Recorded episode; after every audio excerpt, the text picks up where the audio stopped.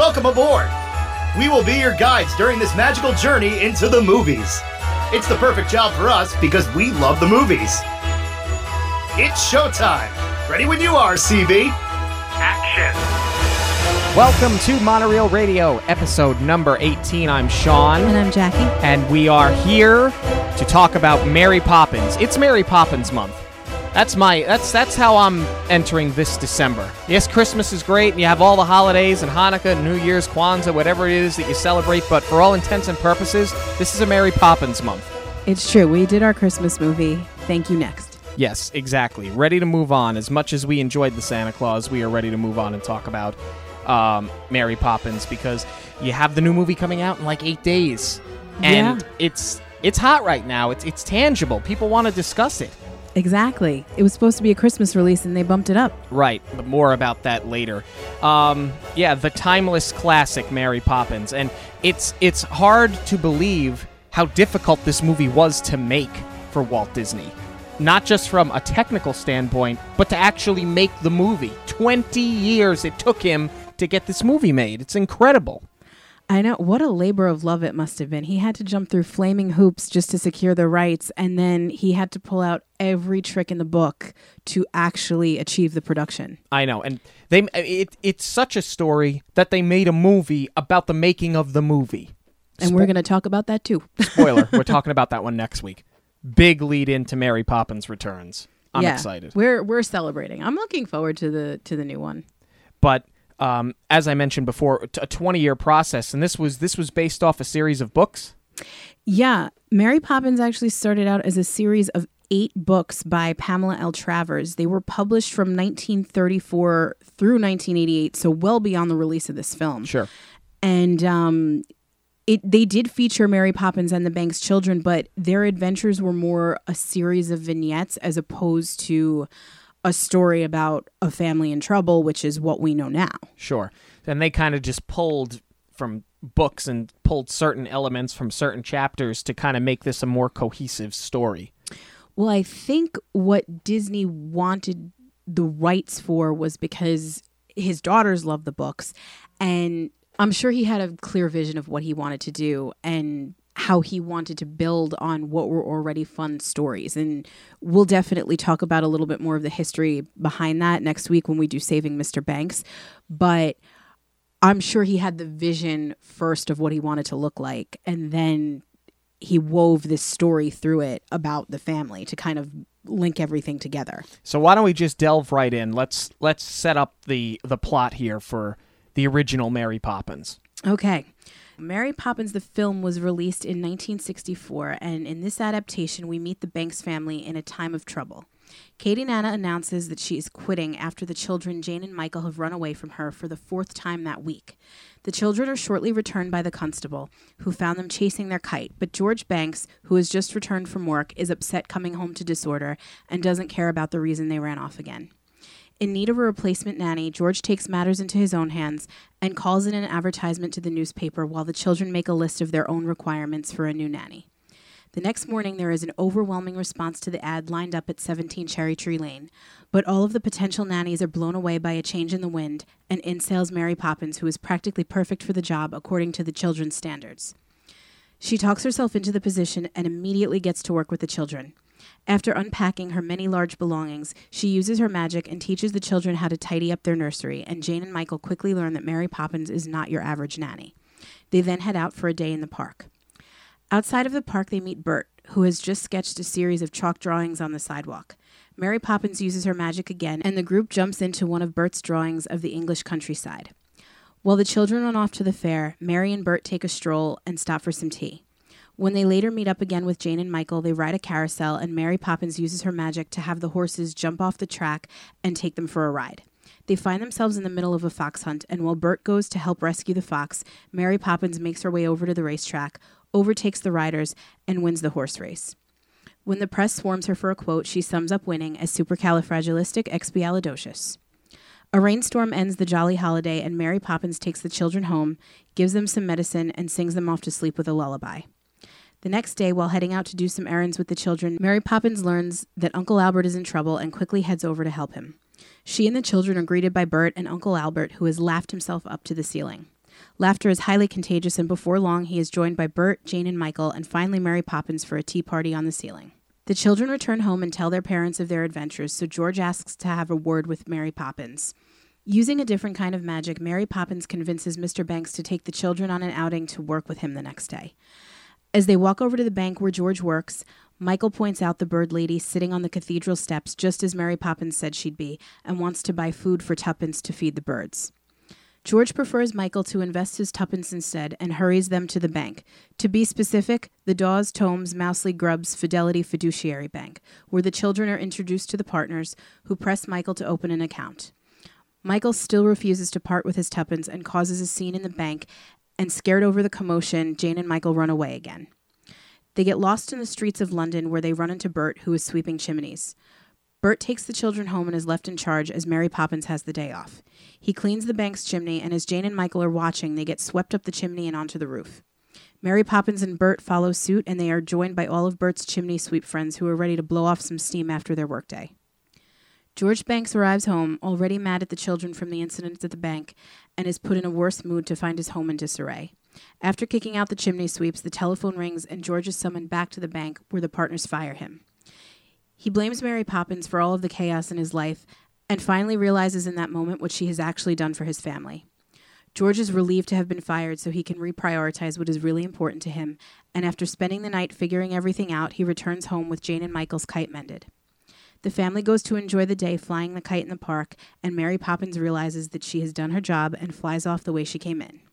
What's eye catching from the very start, and this entire film is eye catching, but I couldn't think of a better way to start it off than with those beautiful paintings of London.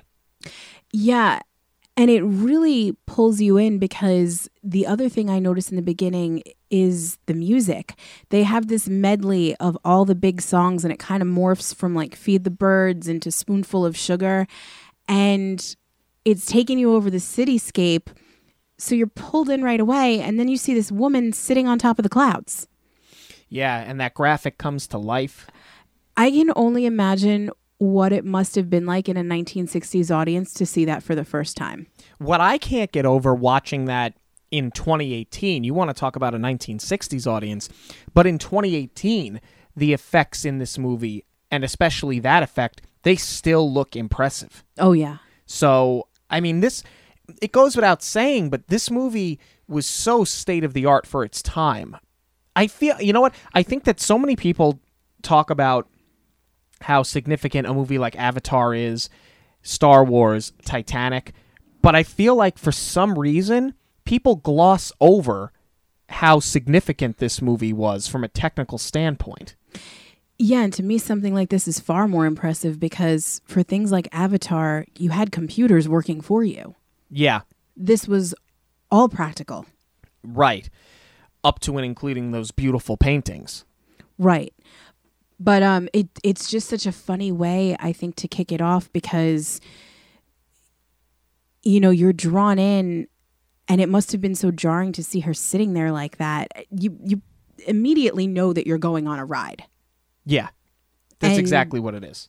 It's such a great little sneak peek at what you're going to get for the rest of the movie because the effects just get better and better and better as it goes on. Right. And it's not just that, but the sets in all are very impressive, as are the costumes. I mean, you see that from the jump. Yeah, absolutely. I actually thought that they shot on location.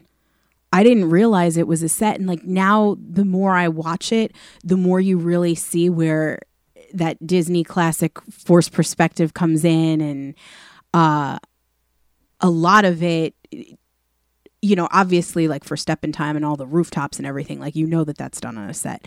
But the Cherry Tree Lane set, I really thought that that was location or you know if it wasn't london it was something that looked similar and then you know you come to learn that it, it was all built Stage four in Burbank. I mean, they made it specifically for that movie. yeah Yeah, really impressive stuff. Um, and you get Dick Van Dyke from the jump. I mean, he's there right at the start of the movie as that one man band. And I remember for me, even as a kid, I thought, that's a lousy English accent. it is and he knows it is but it just kind of works as the total package. Yeah, I mean, he's so brilliant in the rest of the movie that he's completely forgiven for that if that's his only downfall because he is so good in this movie. Um, but that's the one thing I've never been able to shake in all of these years of watching it. Yeah, especially because they have him lead off as the narrator, um, which I think is kind of an interesting choice. Um, you know, I love that when we first meet Bert, you see that he's going to be this kind of jack of all trades because he's literally a one man band. And then he finishes up his song and performing for the crowd, and then he breaks the fourth wall and looks into the camera. And Yeah. he's like, hello, hello, hello. And there's your, the accent is even worse than mine, I dare say. And, um, you know, he, he brings you down the street and he introduces you to the admiral and then to the Banks house. Um, And as he's walking, the, the instruments are still playing, the drums are banging because they're all connected to his legs. that is hilarious. I I love that they like left that in and they didn't bother to make him, you know, take take himself out of this apparatus and he's just kind of clanging along there. yeah. But the only thing that's kind of weird for me is that that's as far as it goes as far as him narrating. Yeah. They never go back to it. They never you don't really need it throughout the rest of the story. And I, I kind of don't like that they just left it like that. Like I almost wish at the end, because it does sort of end with Bert saying goodbye to Mary Poppins, I kind of wish that came full circle and he did have one more line where he does look at the camera and it's something like, well, she's off to go save her next family or or just something. And especially because I feel like that would lend to the sequel now. Yeah, but I I just feel like it wouldn't have added anything to the movie. The movie was the perfect ending. She, you know, they she leaves the Banks is happy flying the kite and she she rides off into into the sunset and he says goodbye to her. I, I just I feel like it would have cheapened it if you had him go, there she goes. It's like we know there she goes. We're watching her go. I guess that's true. I mean, I definitely don't think a narrator was needed throughout. I don't think he needed to, you know, you didn't need anybody that was going to say, well, then we jumped into the chalk picture Right. and we went out for the day and we rode horses and y- you definitely didn't need that to string it all together. Right. It's not as if this is one of the Banks children that's telling this story in retrospect. Right. You know, or something like that would facilitate a narrator. Right. What I love about this opening too, as he's clanging along Cherry Tree Lane, is the first person that we meet is the Admiral. And the home or the roof of the Admiral's home is a ship. It's got sails and masts and everything. And the man is shooting cannons off of his roof. And like the first time we see Mary Poppins, it's so jarring, but yet it all works. Right. And oddly enough, it's not a gag that gets boring. No. Like sometimes when things get sticky like that, they're funny the first couple of times, but then after that, it's like, here we go again. But it's so outrageous that it actually happens and that they're all so prepared for it. And they kind of just live with the fact that, well, yeah, this is what happens here. Post everyone. Yeah, exactly. That I love that. it's it gets it gets funnier and funnier every time you see it. Yeah, and it, it shouldn't work at all, but it does. And as the viewer, we're just being introduced to this world and it doesn't make any sense whatsoever, but it just all flows. Yeah. I mean, the script in totality is it's kind of simple, you know, it's it's the drama in the film stems from the fact that this family is broken. Right. That's that's where the drama is because that's that can be very unsettling for any child of any age. Right. And they really do a great job setting up this movie and driving the point home of how broken the family is. I mean, it's not a story where like the parents are fighting and you're worried that they're going to get a divorce and that's what's going to affect the children.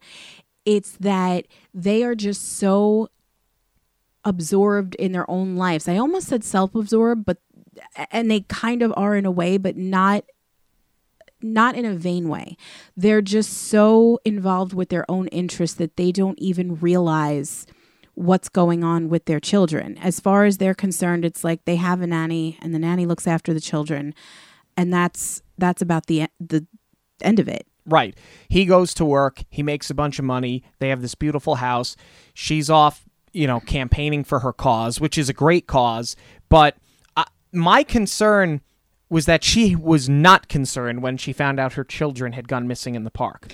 Her immediate concern is what their father's going to say. She's more worried about his reaction than what's actually happened to the kids. Yeah, I I had the um the feeling that she is completely uh, overwhelmed by her husband.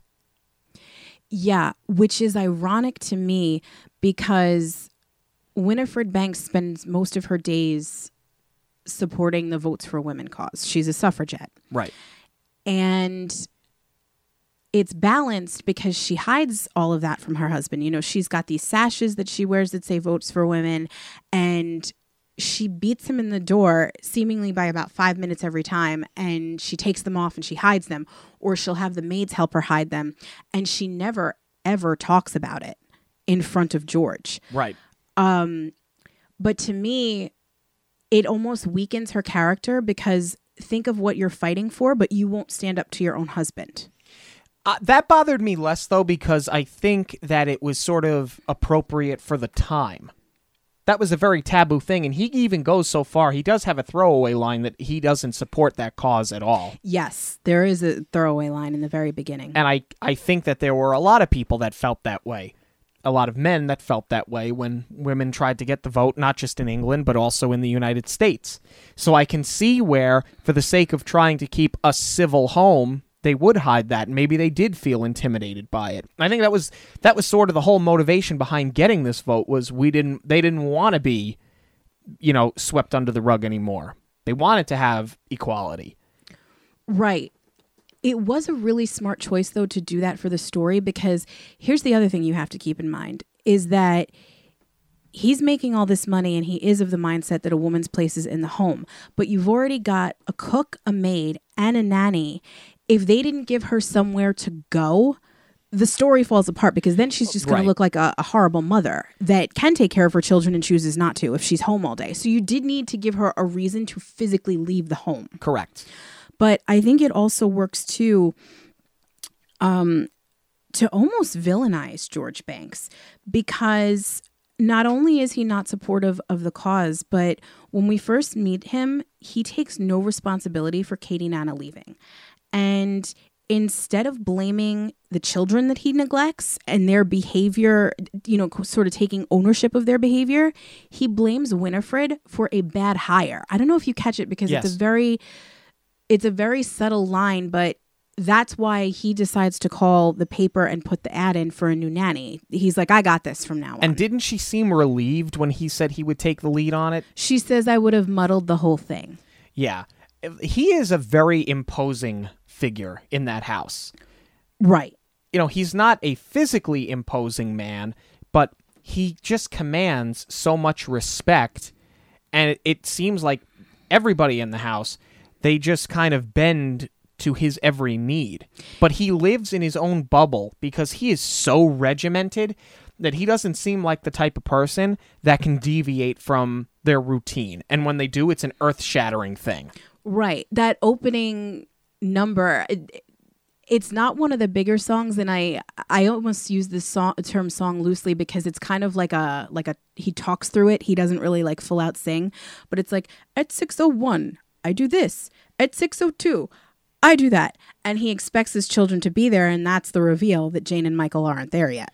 which It's- Winifred has been trying to tell him. It's a great song though, because it's catchy enough, but it does a great job of developing him. Because other than him just walking through the door and us hearing "Oh Father, Oh Father, Oh Master, Oh this," you you get his entire character in less than two minutes, Exactly. And it's perfect. Like it sums him up perfectly. and it really makes you dislike him um you know especially because then he goes on the the children feel bad he he sends them upstairs and they come back down with their advertisement for a new nanny and all of their requirements and things that they would like to see and they're trying to make it better and help him and he just completely shuts them down Yeah, he. uh You can tell that uh whimsy and fun don't go very far with him. I remember as a kid I truly disliked him as a character. And, you know, it's not until you get older and realize that this movie is more about him than it is Mary Poppins that he won me over. But when you're just looking at this from a kid's perspective, it's like he brings all the fun to a screeching halt every single time. Right. Yeah, and it's funny that you bring that up because you don't see the title character for the first what 15 minutes of the movie. They're about except I'm not counting the opening credits when she's when she's sitting in the clouds, but Right. when she actually comes to the home, yeah. and you you get her a little bit in the beginning, you get her a little bit in the end. Really, the meat of her uh, existence in the film is the middle of the film. But you're right; she's I don't want to call her a secondary character, but as a as a child, you don't realize that it's a movie about George Banks.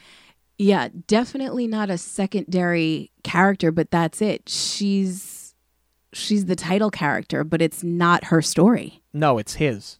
She's supporting technically. Right. I mean, it's it's the whole family, but it's more specific to him. Right. and they they do that in such a unique way but it's so smart i mean everything about this movie is absolutely brilliant and it it there's a reason why this movie got nominated for best picture right 13 oscar nominations i think it got in all Including best picture, best actress, um all of the technical stuff, the the Sound, uh, music. the music, yeah. special effects, um, all of it deserving. And um, we find out that this movie takes place in 1910. So everything lends itself to the time, up to and including he's regimented, he comes in. Like, that was his role in that family. Like, as a kid, I didn't like him, but as I've gotten older, I've kind of been like, you know what? Listen, I go to a job every day. I come home. I want to come home and I want to unwind. I want to walk in the door at the same time, which is a luxury that for my profession, I don't have that luxury. Not at all. There are nights I work in food and beverage. There are nights I walk in the door at 9:30 and there are nights I walk in the door at 3:30 in the morning. And I'm still at work at 11 o'clock. And it's not like my I'm in at the same time every day. Right. So there's a part of me that's like, hey, you know what? I can get on board with at 6:01 I walk in the door and at 6:02 at 6:02 I have my sherry and my pipe. Like there's there's there's a part of that that I be honest as I get older that's kind of it's very appealing to me. It's funny that you say that though, because that's where this film appear appealed to all ages out of the gate. Right. where it wasn't just the fun gimmicks and the sight gags and the songs, but like you're saying now as you get older, you appreciate him more. I'm sure that there were a lot of fathers that took their children to see this movie that saw themselves in Mr. Banks. There's a big ro- there's there's a big look in the mirror I think for a lot of people.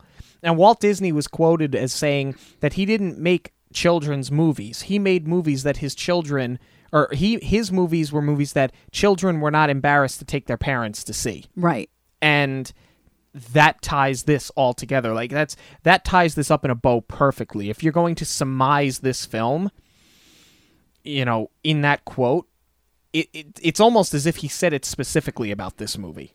Yeah, I think this movie is the most shining example he has of of that belief. absolutely. Um and, and even with the women's vote and and the way that you know he viewed certain issues within the home and and with his wife. It, it all ties together with 1910 Yeah. really really well done. And the horse and buggies outside and um and even like the the architecture of those buildings and the cobblestone streets like they nailed every detail from a visual down to a script and to a character. I mean really I can't say enough about how great this movie is Absolutely. and the the crazy thing though is that what makes the movie its best more so than the script and more so than the story itself is the music. I mean, really when you think about this movie, what what's the first thing that comes to mind is the music. And I I can't think of any other film like even take a movie we're not comparing greatness by any stretch of the imagination. Let's take a movie like Grease that Oh. is a just that that's a movie that is a straight musical. Is it's it's one of the most recognizable films that is a straight musical. Everybody has seen it. We've mentioned it on this show before. Grease in the story though has drama. It's got childish quote unquote childish drama, High school drama. high school drama where Heavy high school drama. They they are dealing with Well, some bigger I'm- issues. I'm getting to that. Um, you have the the lighthearted high school drama of Sandy's going back to Australia, and John Travolta's character is going to carry on in high school. That was his summer crush. But then they also tackle, as you were alluding to, teen pregnancy. Right. Like there's drama in the story of of you know that film that the music. It's not that it's secondary, but it plays hand in hand to drive that narrative. right. I don't get that when I think about this movie. No. I really just think about those great Sherman Brothers songs. No, and especially as a kid too, the music is so catchy and the sequences are so you know, they they leap off the screen with the color and the animation like that's that's what you think of. Probably Jolly Holiday and Step in Time I would say are like the strongest visuals in this movie and that's what you remember as a kid. But you know, it's like we were just talking about the older you get, there's more to appreciate about this movie because I think you completely lose that story when Yeah. when you're watching this as a kid. Like you know Mary Poppins makes everything better, but you just think it's because she came into town, she taught the children how to behave and then in essence their father got fired so now he's got more time to spend with them. What's completely overlooked as a kid when you talk about Mary Poppins is there's two things. Number one, that the nannies let's not gloss over the fact the symbolism and the fact that the the other candidates literally get blown away Yes. let's not overlook that and you definitely don't see that as a kid right. Um, and it wasn't until this viewing actually, because admittedly I haven't watched this movie in a long time. Right. I remember Mary Poppins as being the magic nanny. Mm-hmm. You know, as a kid, but as an adult, you recognize how stern she is. Yeah, she's definitely no nonsense. Like as a kid, you recognize that spit spot, Right. but how how she commands the room, and that's what I love about when we first meet her, is that you know she flies in and she puts George Banks in his place, and we just got done talking about how stern he is.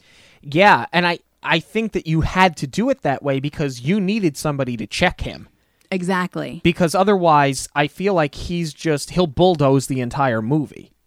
But what's funny too is that she doesn't bulldoze him necessarily. She like back talks him and dances around things until she gets her way. She's very clever. Yes. she's very calculated with everything that she does, especially in her conversations with George Banks. Yes. She doesn't have a lot of them in this movie, but where she does, that's exactly what it is. You're right.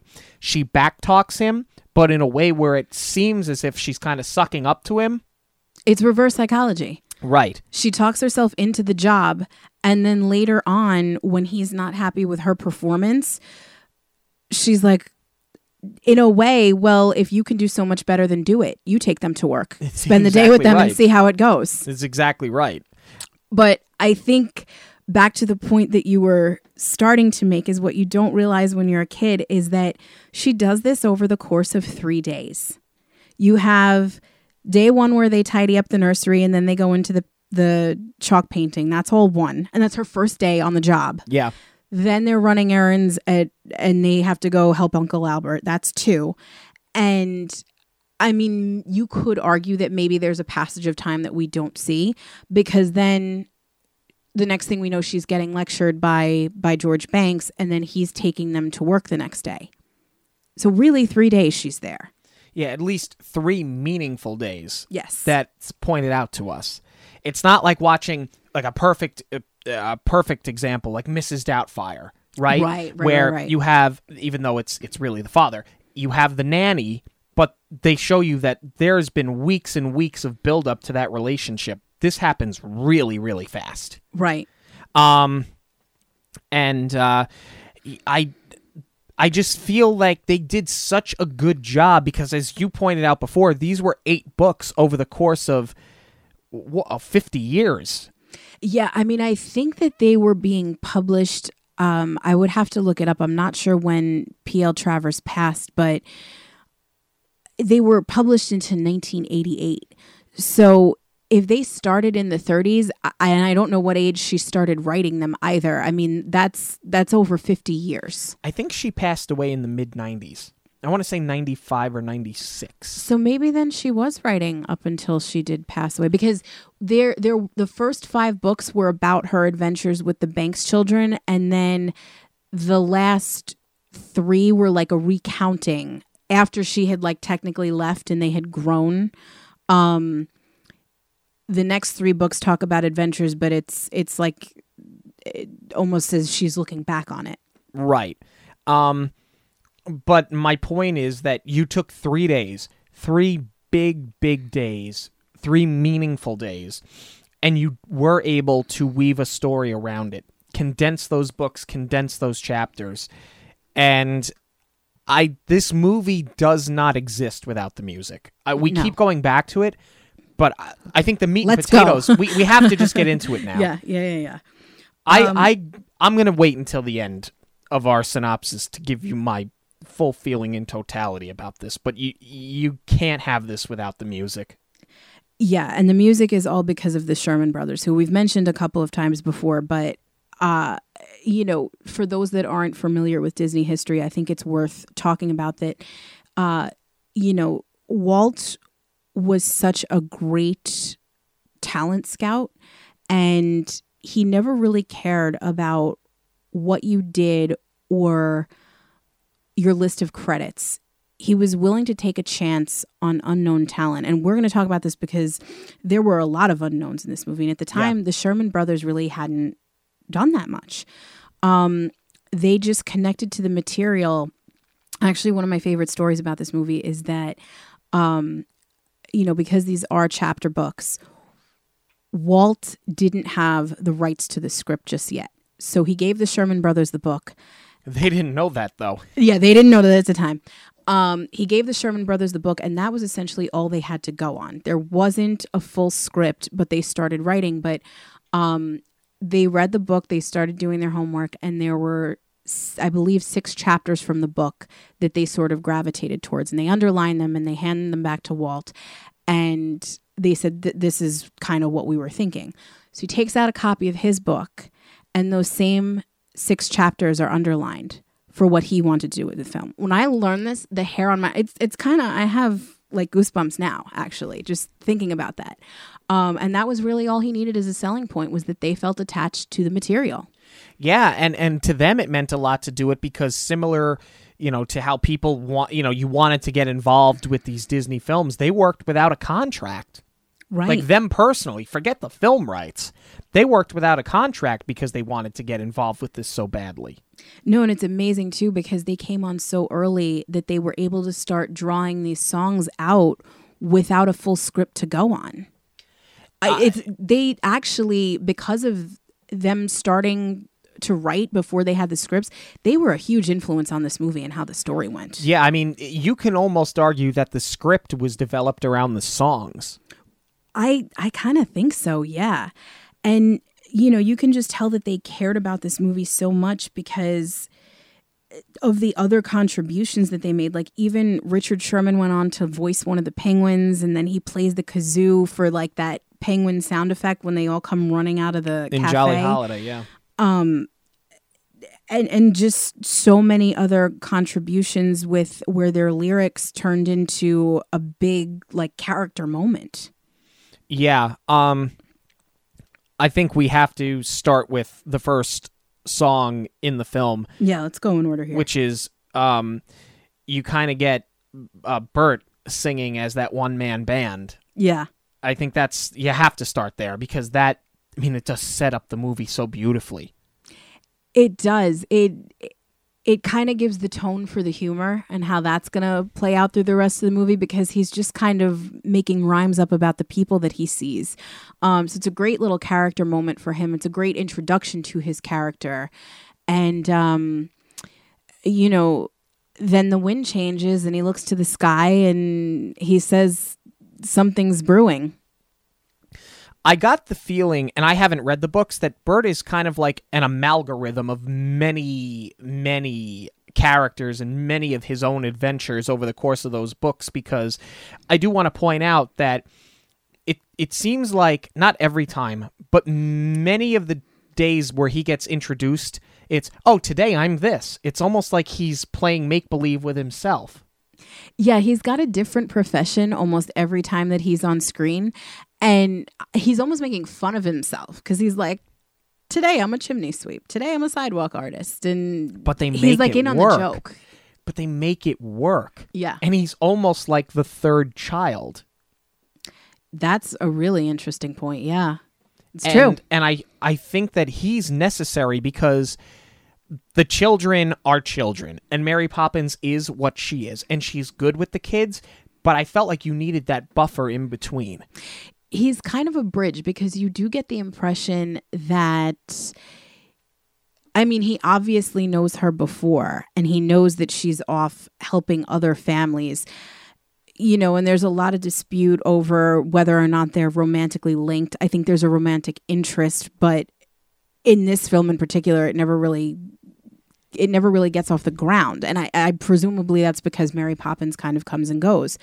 Um, but he's definitely serves as a bridge to the children, you know, because he's kind of explaining to them Mary Poppins is back in town. We're going to have some fun. Right. And he's also, when, you know, when she's doing her magic, it's kind of like just go with it Yeah. if they're not sure. And especially too because she's so stern, you don't expect the magic. You don't expect her to want to have fun. And you know, by the time she's already done something like for example with Uncle Albert's scene, she knows everybody's going to end up on the ceiling. But Right. she's kind of faking that she doesn't really want to be a part of this. Right. And um I love Chim Chim Cher-ee in that in the beginning because it harkens I don't want to say it harkens back to that song, but you you hear that song in so many different variations throughout the movie. I mean, you hear it in a few variations just in that beginning, but what I like about it is that it shows you that he's actually very smart. Bert's actually very, very hmm. intelligent. The fact that he's able to just create these lyrics on the fly show that he has that creativity, he has that knack. But I love that he's a familiar face in that community. Like everybody knows who he is. Yeah. I think that that's a great way of presenting him and I think it it lends well to him being kind of that narrator because you talked about how he he's the narrator that starts the movie and he's walking you down, he introduces you to Admiral Boom. The fact that he knows all these people on a first name basis and knows their families and their children, I think it makes him perfect for it because otherwise it's it, who is this know-it-all that nobody knows. Right. It also kind of grounds the community because they are like right outside of London. So I, I can't imagine that this is a small town by any stretch of the imagination, but I think it kind of creates that sense of community with all these houses that are along the side of the park. Right. Um And he does have a medley of his own because you're right. It it is uh I think it starts on Step in Time and then it kind of morphs into uh Chim Chim Cher-ee. yeah, I think And it's when it slows down and the wind changes. right. Oh, and when the wind changes and he just gets that look in his eye, he knows Mary Poppins is coming. Yes. Um the next song you get is Sister Suffragette, which I f- I think that song is so clever Yes. and I think it's very smart. And I think that not only does it give you the setup for Mrs. Banks, but for those who are not aware of what was going on at the time, I thought it was a creative way of kind of breaking it down to the level of a child where it was like, hey, this is what was happening in 1910. This was very important to a lot of people without it becoming either preachy or like a history lesson. Right. They Walt Disney was really smart about teaching children without coming off as if he's teaching them like in a classroom. He did it on their level. We talked about how they did it that way going back to Snow White and the Seven Dwarfs Right. with cleaning up and washing your hands and cleaning behind your ears without it being preachy. Right. And in, in this instance, too, she's talking about one of her sister suffragettes being arrested. Right. So it's a fun, upbeat number. But yeah, you are getting that little bit of history in here. And I think even maybe as, as a kid, it's kind of over your head a little bit, but they do hit on everything. And I just love how it sounds like a march. Yes. You know, it's it's a it's a battle cry. It's a rally song. That's another thing that the Sherman brothers did so well with the music is that they pulled from so many different influences. And I feel like they almost created songs that you feel like you know them already. Mm-hmm. And they're it's all original music. They didn't copy anything, but a lot of these songs just feel so familiar. And you're right, Sif- Sister Suffragette is one of them. Mm-hmm. And then George Banks comes in with his song. We talked about it before. Again, at the at the risk of repeating myself, a wonderful way of introducing this character and how regimented he is from the jump. I think both of those songs, Sister Suffragette and his song, which I'm I'm not even sure what it's called. I It's think his, it's his The Life I Lead. punctuality. So, oh, the life I lead. Yes, I yes, think yes. is the proper title. I couldn't think of the uh, the the hook on that song, but both of these songs, and that that is the point that I'm making is that they're kind of forgettable in comparison to every everything else, but they're so important to the characters. They're perfect to develop the characters. to me, those songs are no less important than Supercalifragilisticexpialidocious. Right. But that's the one you remember. Right. You- You're right. These are forgettable songs in the grand scheme of things, but they are so crucial Yes. to the story, to the characters. It's it's almost like we were talking about uh, with Santa Claus last week is that they spend about although Mary Poppins does it a little longer, I would say there's about five minutes of setup. But it's just so quick and to the point through these songs. It's great. Right. And even Mary Poppins' first song has become one of the most iconic songs in the history of cinema. Right. She's not in that house for five minutes before she's in the nursery with the kids singing Spoonful of Sugar. Right, because when she goes for her quote unquote job interview, where she just kind of talks George Banks into letting her into his home, you you said it before is that she comes off kind of stern. So you can't really get a read on her. And I remember when I was a kid, like I really didn't know what to make of that. Like if if she was likable or not. Right. And then this song makes her instantly likable. I love the story behind this song as well. How the Sherman brothers were trying to come up with, you know, a catchphrase, like a way of life. And Uh, Like a motto. right, exactly. What's the motto with you? I walked into that. Yep. We're af- oh, we're going to talk about that one later this year. Can't wait to talk about the Lion King. Um, but um, it was Bob Sherman's son. They they were having an issue coming up with the perfect song. They had the music. they had they the didn't music- have this lyric yet. right, and they were trying to come up with that motto, and they had nothing. And Bob Sherman went home and was talking to his son, who had gotten the polio vaccination in school, and he thought that they had given them an injection, but it turns out they had put the um, they'd put the medicine on a cube of sugar and gave it to the kids to ingest, and that's how he came in the next day with the notion of spoonful of sugar helps the medicine go down. And I love what they did with the lyrics too, is because Mary Poppins uses her reverse psychology and she's always doing the opposite of what's expected. So in the music itself, when she sings the word down, it goes up. she goes up on down um and you talk about that reverse psychology she can take something as boring as cleaning your room no kid likes to clean their room Right. but she finds a way to say there are objectives here and if you can find the objectives the job's a game right. and and uh, again it's so important to have this song and to have this scene because you see just how intelligent she is similar to how we talked about how Walt Disney will teach you a lesson without getting on a soapbox. She does the same thing. Right, and at the end of the song, She tricks the kids into into, into cleaning, cleaning their up. room. Yeah. At the end of it, she's like, "All right, now we're gonna go out since your room is clean." And Michael's like, "No, I want to tidy up the nursery again." Yeah. I mean, hook, line, and sinker. She got them. She totally got some. Before we talk about the next song, though, I do want to talk a little bit about um, some of the practical the practical effects for this sequence, "Spoonful of Sugar," because it's amazing. Yeah. Um, I mean, most of it is pretty easy. You can tell that a lot of it was shot in reverse. Uh, you know, the table flipping over or the books piling back up. Um, you know, they just played the film backwards, and and it, it's simple enough, but it's it's just so clever. Like, how would you even think to do that? You know? He was Walt Disney. Exactly. He, he knew what to do and he had the right people on his team. Right. Um, some of the other things that they use were stop motion animation for like when the toy soldiers go back in the box, um, and when the cupboards are opening and shutting. Um, that was all stop motion.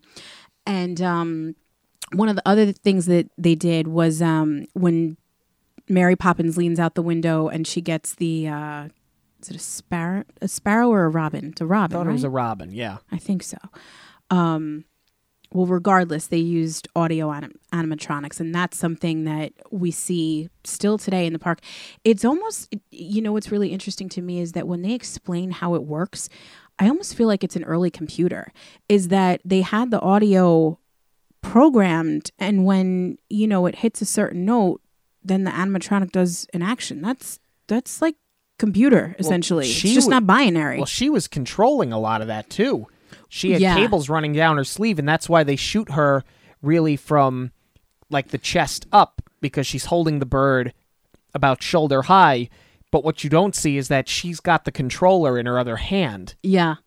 Which was funny to learn because I always, even as a kid, thought she looked so stiff leaning out that window. And I thought maybe it was just because of the way they had her leaning. Like it never occurred to me that they had her like wire rigged for this bird. Right. And the she quote unquote voiced the bird as well. The Yeah. bird's whistling is actually Julie Andrews. That's a recording of her whistling Yeah, that was a fun fact to learn. to harmonize with herself. Um, and I don't know if you caught it, but you talked about the stop motion with the building blocks. Yeah. Did you notice that they spelled out Diz? Yeah. I love that. Yeah. It's such a nice little. I don't even think he had a hand in that. I think they just kind of did it. Because he wasn't on set for a lot of this. He only popped in, you know, this was later in his life. Um, I don't believe that he was sick yet, but um, he had the parks going at this point. He had a lot going on. I think he only really popped in because he wanted to see Feed the Birds, and um, I think he popped in for Step in Time too. Right.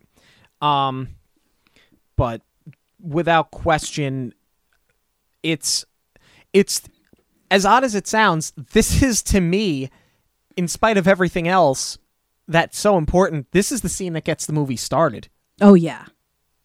But again, that's that's one of those things where it's like looking at it from a kid's perspective because when I was a kid, I wasn't thinking about character development. I thought, okay, the grown-ups are singing these boring songs, let's see Mary Poppins magic. Right. After you had seen this movie once or twice, like you wanted to get to Spoonful of Sugar. Yeah. Um and you think how much better can it get? I remember watching this movie for the first time and being completely blown out of the water by it and thinking there's going to be nothing that gets better than what I just saw until you get to the next song. And then you get to the one after that. Like they just get better and better. It's mind blowing. Yeah, the next two in sequence are Jolly Holiday and Supercala, and um, I I think in my mind because it all takes place in the chalk drawing, they're kind of lumped together in a way, but um, it's just I, I think definitely something that I took for granted as a kid because you know we're coming from the Roger Rabbit generation. We've seen animation where the animated character is interacting with live action. Right. But what you don't necessarily realize is that, you know, Roger Rabbit is obviously shot live action and then they put the animation over it. This is the complete reverse. And it's like 25 years earlier. They had to get the actors into an animated world. And it was done before green screen, way before Yeah. green screen. everything about this scene is not only iconic for this film, but it's iconic in cinema. Films like Who Framed Roger Rabbit don't exist without Mary No. Poppins. Absolutely not. And what's amazing to me all these years later is how clean it all looks. I'm not just talking about the fact that they hid the cables well. The animation is so crisp and they blend the live action characters in so well that they don't look out of place. It doesn't look like bad CGI. It doesn't look like outdated special effects. How often do you see a movie you go, "Wow, this must have looked great in 1960 something," but now it doesn't really stand the test of time. This movie does. Absolutely, yeah. So the way that they constructed this sequence is, as I said, you know, there were no no green screens, and actually, you had asked me. They were like, you you said as we were watching this, you were like, why didn't they use a green screen? And my initial reaction was because, well, they didn't have computers. That's what a green screen is for, really, is to key out what you don't want in the scene, but they didn't I guess they didn't use it back then because they didn't really have it back then. Green Right. is recognized by a computer, and that's why they shoot it on either green or blue so that you can pull it out. This was all over black, and what they did was um, they used sodium vapor. So they had they they painted the set black behind them, and then once they layered the animation to put it all together, the the painted background went where the black was, then you'd have, for example, Mary and Bert walking through in Jolly Holiday, and then the penguins, for example, would go on top of it, and that's kind of how they they were able to stack that scene and blend it all together so seamlessly. But it's just amazing because you know we talked about how they did it for Roger Rabbit, but to have to break that down and do it in reverse is just so impressive. And I can only imagine. I mean, I know they had the animators on set, but to to have to direct something like this where you're not necessarily or you're not always going to be tracing over the live action frame to know where you're going to put your animation but to have to worry about the background too is is mind-blowing to me.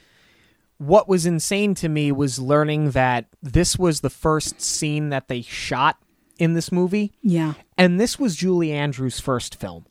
yeah we haven't even really got to hit on that yet she was a stage actress. She came up through the vaudeville scene and was a Broadway actress, a stage actress in London, and this was her first movie. Which, by the way, let's not gloss over the fact that uh, she won the Academy Award for Best Actress in her first film. Right. Yeah, we were talking before about Walt's penchant for being able to find talent, and uh, he had heard about her, and he went to New York to see her in Camelot. That's what she was doing at the time, and um, prior to that, she had done My Fair Lady, which they were at the time turning into a film, and that's the film that she wanted. But instead, for reasons unknown to me, they ca- they cast Audrey Hepburn, who didn't even sing. No, she had somebody. She she lip synced and somebody sang for her. Yeah. Well, they wanted a name. That's exactly what I mean because she is a name, but I, I don't think that she had the chops to back it up. If you wanted a name, I'm sure you could have also found a name actress who could sing as well. Right. Hey, listen, their their poor decision, as poor as the decision could be, because My Fair Lady ended up winning Best Picture that year, beat Mary Poppins, which I'm sure was a little salt in the wound for Julie Andrews, but she walks away with the Academy Award for her performance. Um, their loss is our gain. Absolutely, because this character is not what it is without Julie Andrews. That's not to say, though, I think had Julie Andrews been cast in My Fair Lady, I think she still would have gotten Best Picture Actress and it would have also won Best Overall. Yeah, probably. I think you're right. Um, but to think that you've never done a film before, this is your first one, and you're you're here acting with cardboard cutouts and with Dick Van Dyke, and there's no background. You're interacting with things that aren't there yet because they're going to animate them in post. She makes it look like she's done it a hundred times. Yeah. I mean, it's it's just it's such a compliment to how smart and how talented Julie Andrews is. Yeah, I mean, all of her sight lines match up. It doesn't look forced. It doesn't look like she, I mean, obviously they're not going to use a bad take where she looks confused, but even just watching some of the behind the scenes stuff before all of it was added, she just does it so flawlessly. Right, and they have have her hooked up on cables, and she's she's spinning around in the air during Jolly Holiday, and she's flying off the ground. I knew that this was her first film. Never in a million years would I would have thought that this was the first scene that they shot. I, w- I would have assumed this was one of the last scenes they would have shot, Yeah, it's just to get her comfortable. it's remarkable that they started with the hardest part. Yeah, I think part of that though might have been scheduling because this was also done on hiatus from the Dick Van Dyke show. So you had to get his stuff first. right. And they had a very short window. To yeah, because this him. it filmed for nine months, but I mean, what could you have had him for three, maybe? at best. So they had to get this out of the way first. Um, Jolly Holiday though is a it's a great song. Um, I find that song interesting because you talk about how everybody knows Bert and Bert knows everybody, but nobody knows Mary Poppins, either than uh, other than Bert. And then you find out that the Penguins say you're our favorite person. Like they just they all think so highly of her. Really, that's the entire song is just let's let's gush over how special Mary Poppins is. Yeah, yeah. In this world, Mary Poppins is very well known. And there are times in other films where I'll see a song like this, and it's like, we don't really need this song. That's the title character, or that's the main character. You know that she's special. Don't, you know, don't beat us over the head with the fact that she's special, because I don't always like things that are that deliberate, Sure. but there's just something about this that I. I enjoy it so much.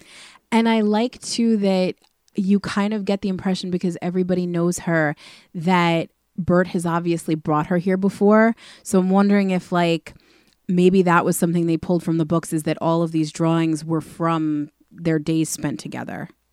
Yeah. And now he's just kind of bringing her back there. I mean, it's the entire thing is an achievement from songwriting to performance to the final product on the screen. There's, I don't have another word to describe it as. I do. Remarkable because there was also another first in this sequence is towards the end of the song when Bert is dancing with the penguins. Um, we learned that Dick Van Dyke, even though he came from a musical background and he was in Bye Bye Birdie, he was not a dancer. He learned to dance for this film. And he kind of learned it on the fly. which is amazing. I mean, he's such a great physical comedian, which you can just tell from all the faces that he makes and everything.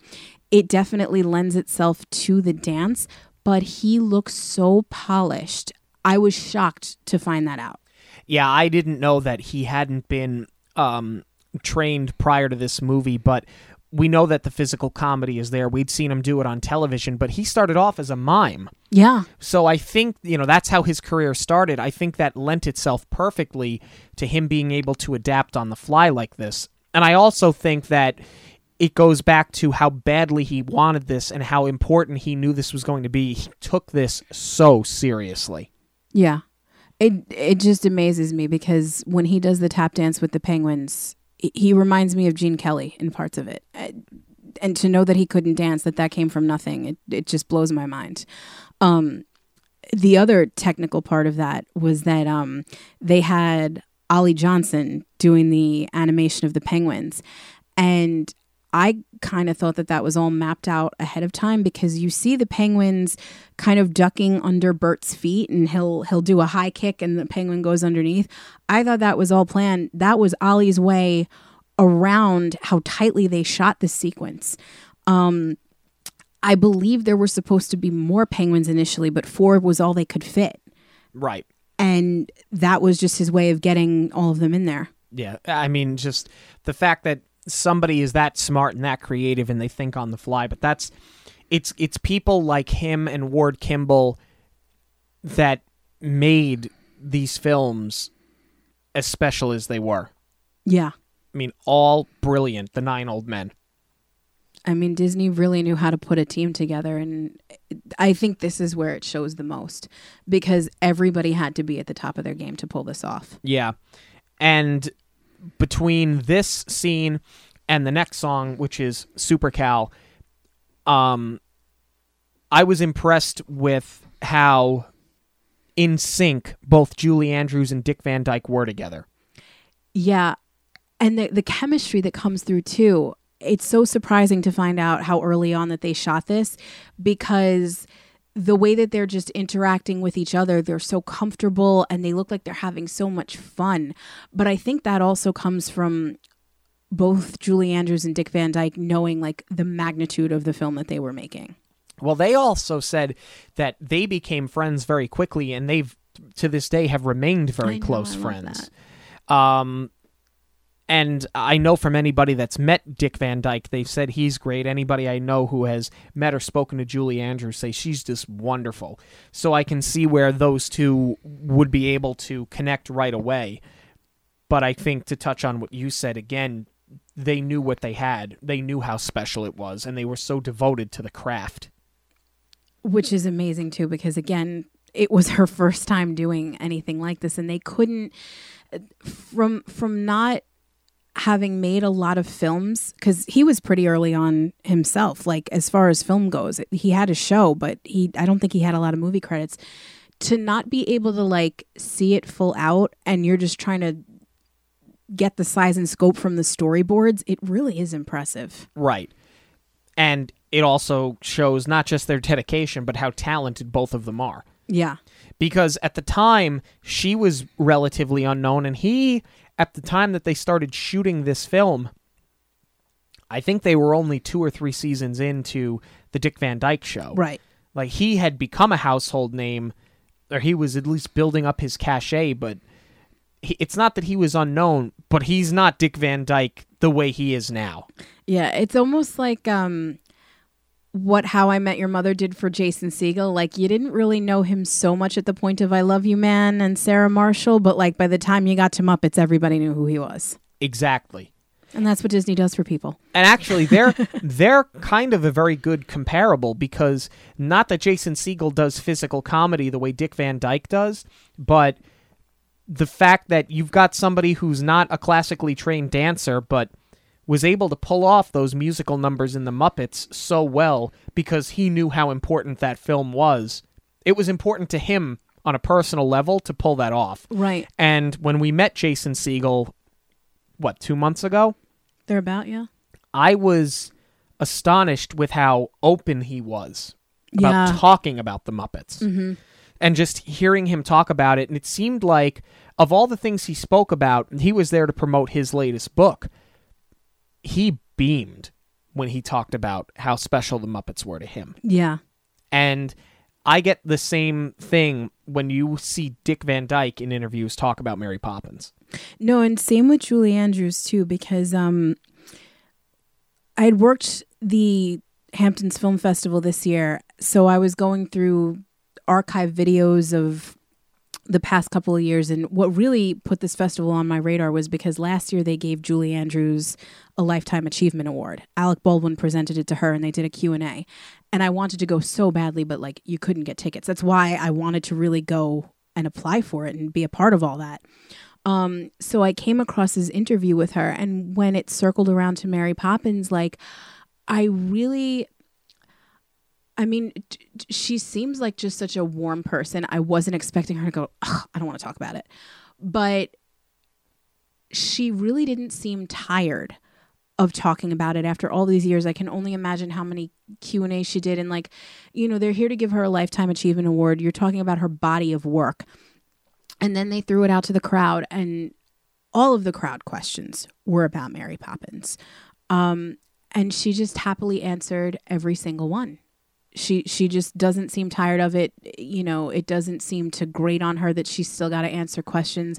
And uh, you know, there's another interview where she says to this day, children can ask. Children are still asking her if she can fly, and her response is that um, I, I think uh, in her younger days she was able to, or something. It's, something she's that not effect. fi- she's not, in yeah. the not physical shape anymore. to do it. Um, and she still smiles and laughs when she talks about supercalifragilisticexpialidocious. Yeah, And you'd think that she'd be over it by now, and she's not. yeah. I I kind of thought she'd be like Idina Menzel about it. like Idina's getting sick of singing "Let It Go." Well, as maybe not though. When we had Christina here, Christina said that she you'd get that impression, but she really isn't. Yeah, that's true.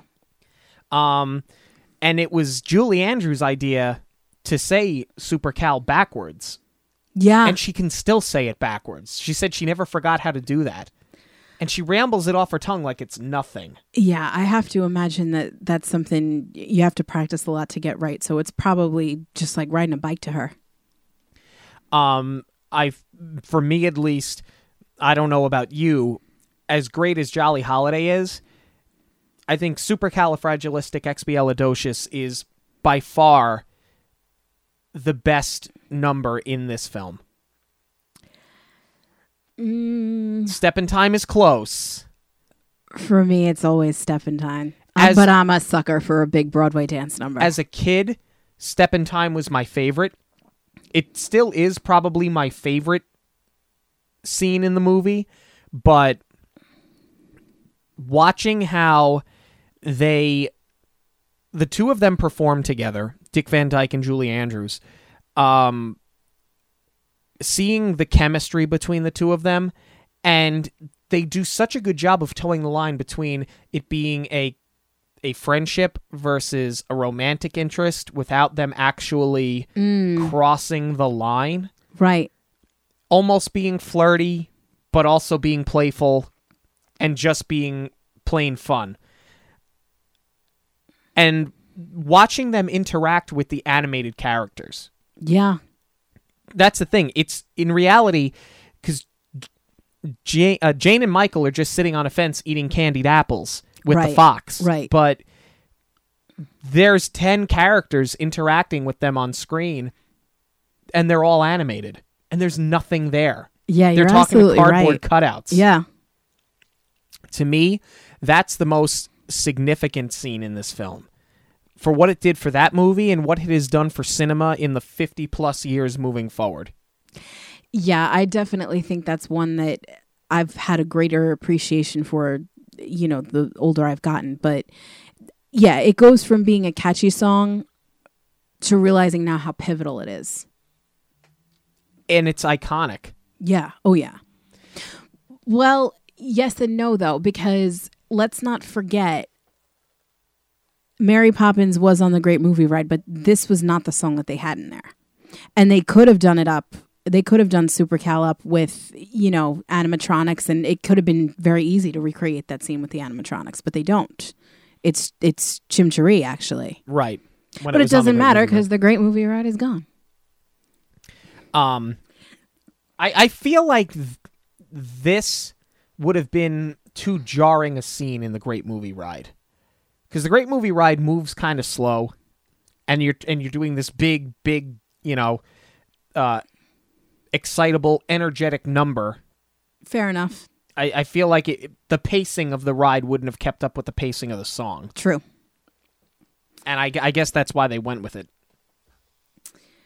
So the next song after they come out of the painting um, is the Stay Awake Lullaby. And while not as catchy, especially in comparison to what precedes it, uh, this is another one of those great character songs because this is where you really see her start to use that reverse psychology. She's staying she's telling them to stay up and they can't keep their eyes open anymore and they nod off to sleep. I think it's brilliant. Right, because up to this point, that's all she's done, and you see that it's what's working for her is she's done nothing but reverse psychology on the kids to get them to do what she wants. I think it also showcases her voice nicely.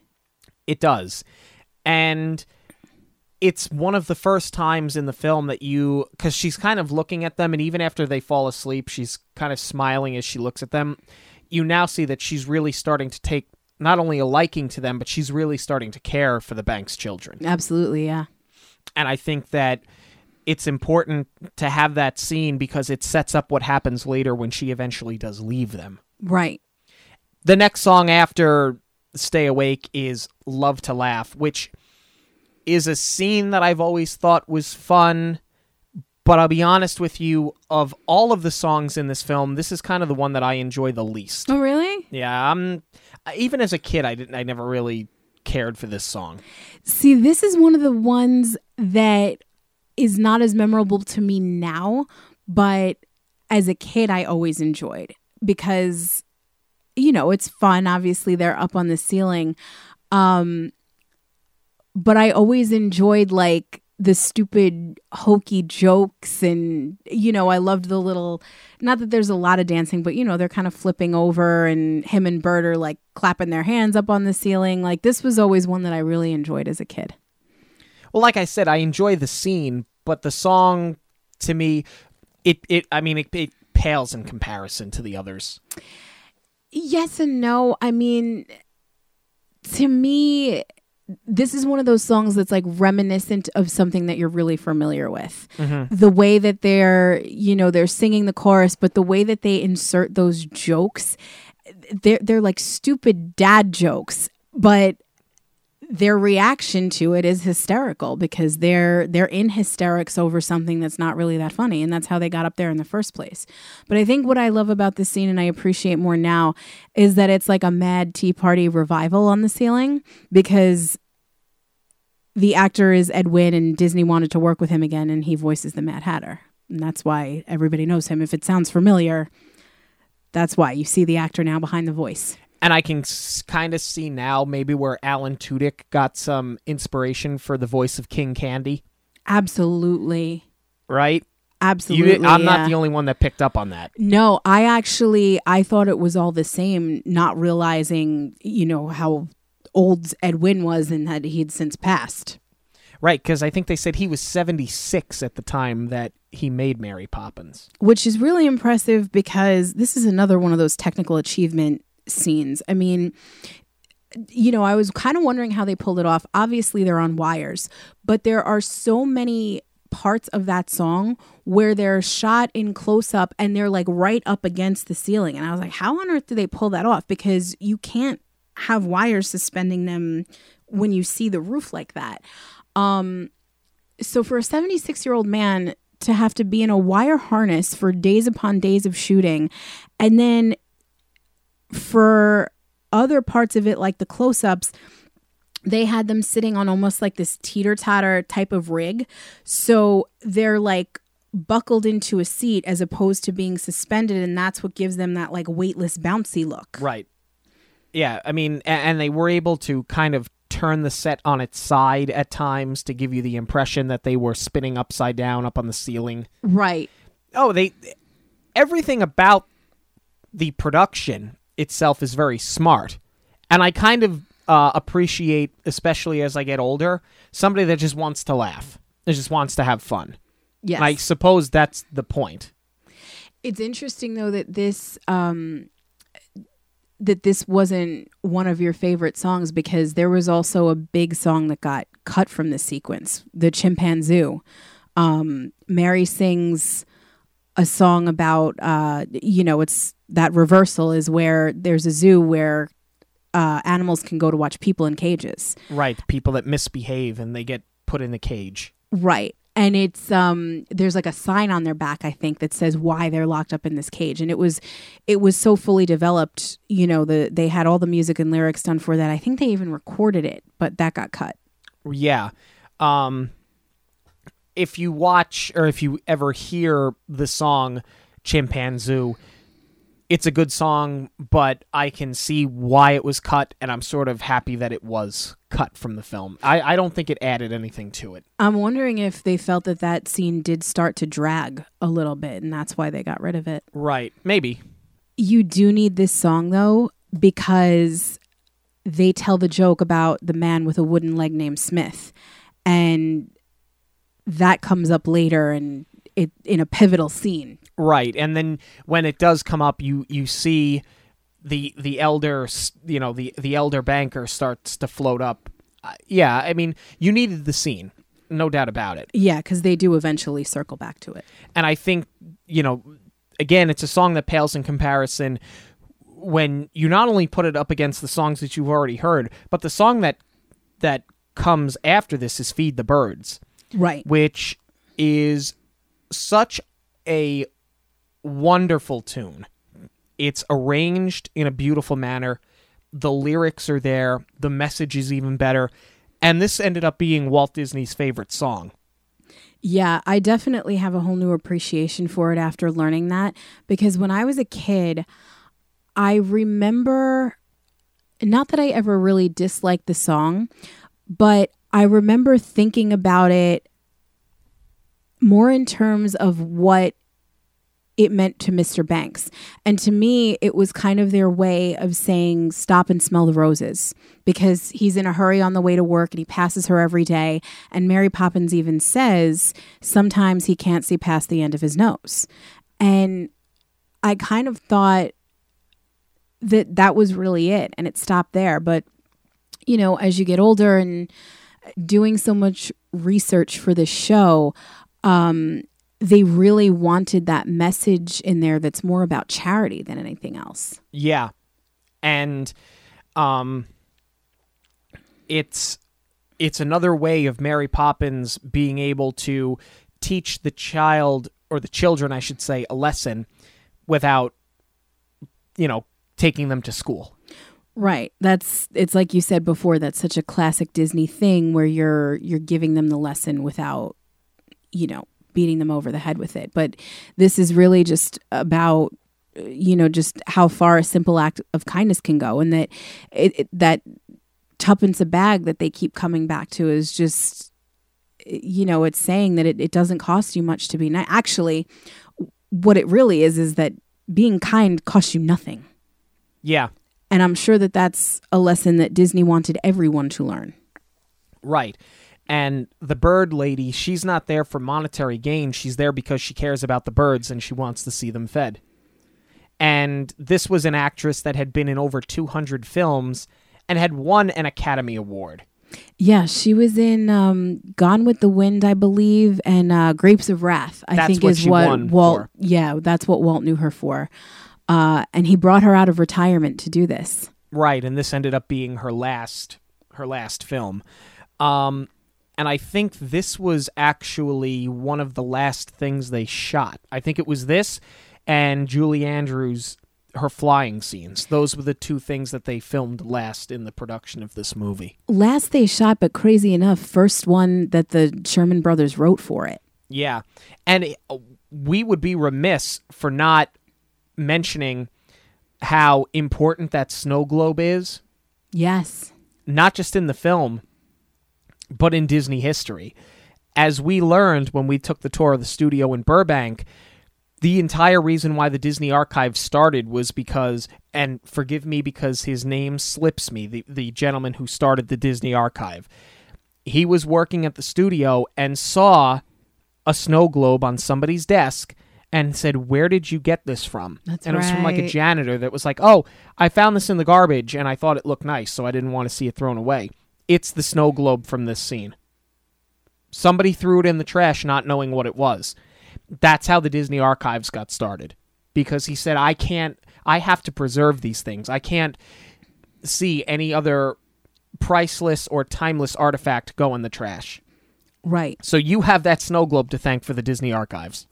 What's crazy too about this movie specifically is where some of these things ended up. I remember um, we used to watch a show called Profiles in History. Hollywood treasure. Hollywood Treasure, yes, which was about the company profiles in history. And, uh, you know, it's a group of um, the, uh, historians and they, they authenticate film props essentially. So when they finally were able to track down the carpet bag, yeah.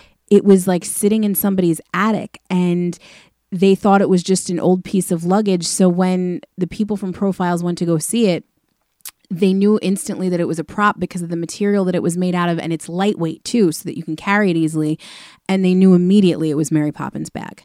Like how how it ends up in somebody's attic is beyond me. Yeah. Like sitting next to uh, your Christmas decorations to the left of the rat trap. Exactly. you know?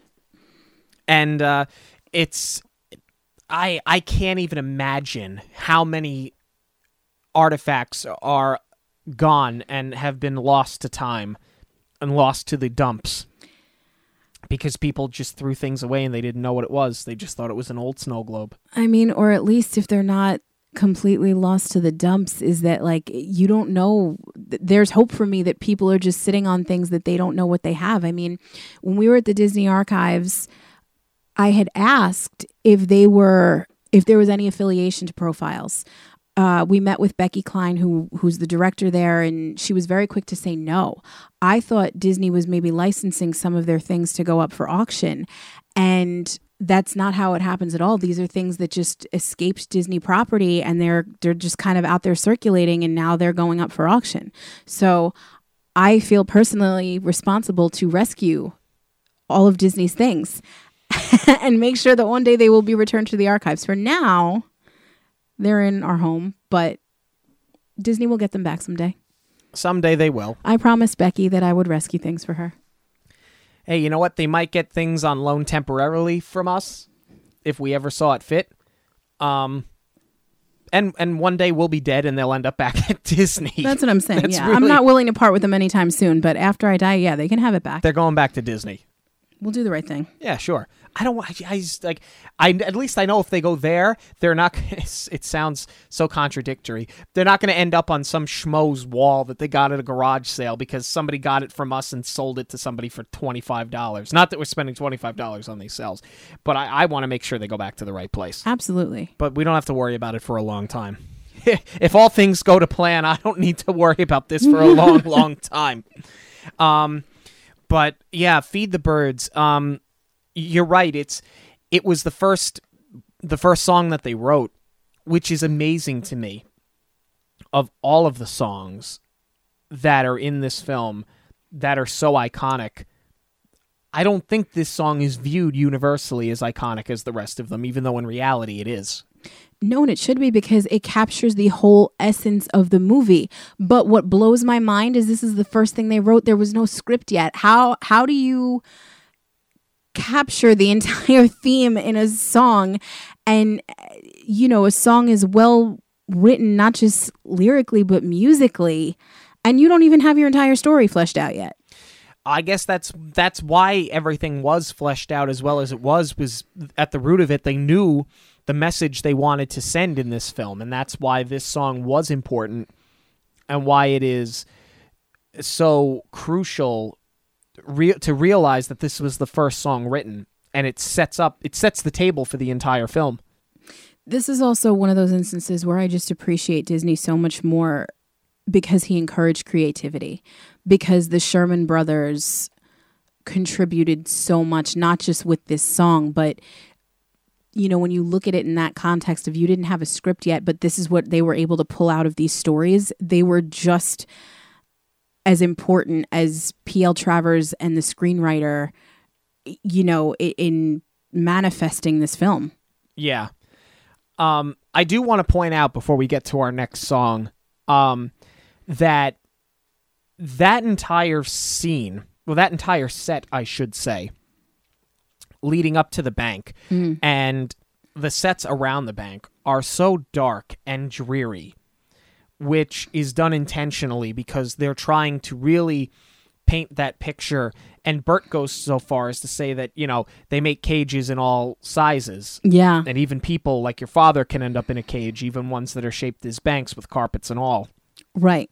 And when George Banks gets that call, we talked about it earlier, leading up to his inevitable termination from the bank he puts on his hat and he's walking through the streets alone and it's dark and it's lonesome and they use the score of the movie um actually i think they used feed the birds. They did. It was a temporary hold actually but because they, they were going to put something else underneath it and they just liked the way that it worked for that sequence. But watching it now it has the feel that it's almost like he's walking to his own execution and he knows it it's totally doom and gloom and it's perfect. Oh yeah. It's absolutely perfect. Especially because it leads you into the next song and this is for me as a kid where the fun comes to a screeching halt with Fidelity Fiduciary Bank. I remember as a kid just straight up hating this scene And it just goes to show what a good job they did because as a kid, you're bored to tears with it. Like, you don't realize how important it is to see this side of George Banks and what he deals with every single day. Yeah. And Dick Van Dyke says it so perfectly that cold, heartless money, Yes. which is something that as you get older, you realize just how cold and heartless it all is. Um, and they literally take money out of the hands of a child. Yeah, they do. That's because that's all they care about. They don't care about what it means to the kid. They don't care that the, that the child wants to go feed the birds. They're looking at it in their own selfish way. It's like, well, we can take this and invest it. Absolutely. and that's that's all they care about. They look at him like he's a dollar sign and he's a child. And I love that it's the same tuppence that he wants to spend. That's all it takes to open the account. Right. And it just further drives that point home of feed the birds of what tuppence will get you. Exactly. So instead of using it for an act of kindness, you know, they're they're taking that cold hard money. and can we talk about I don't think we've mentioned yet uh, Dick Van Dyke is brilliant. Yeah, there's another uh, pivotal Dick Van Dyke moment in this sequence, and it has nothing to do with him saying that it's cold hard money. When when did you know? let's let's uh, let's start with that. That he was the the elder uh, Elder Dawes. I want to say I found that out about 15 years ago. I think for me, it was more recent. It was never something, I, I want to say probably like eight to 10 years. It was never something that I actually noticed. It was when they did a re release of the DVD, and at the end credits, they credit Elder Dawes and they have whoever's name they put up, and then they unscramble the letters to be Dick Van Dyke. And I remember my jaw hit the floor because I never knew. And you're talking about makeup in the 1960s. Think about how far prosthetics have come since then. It's so impressive.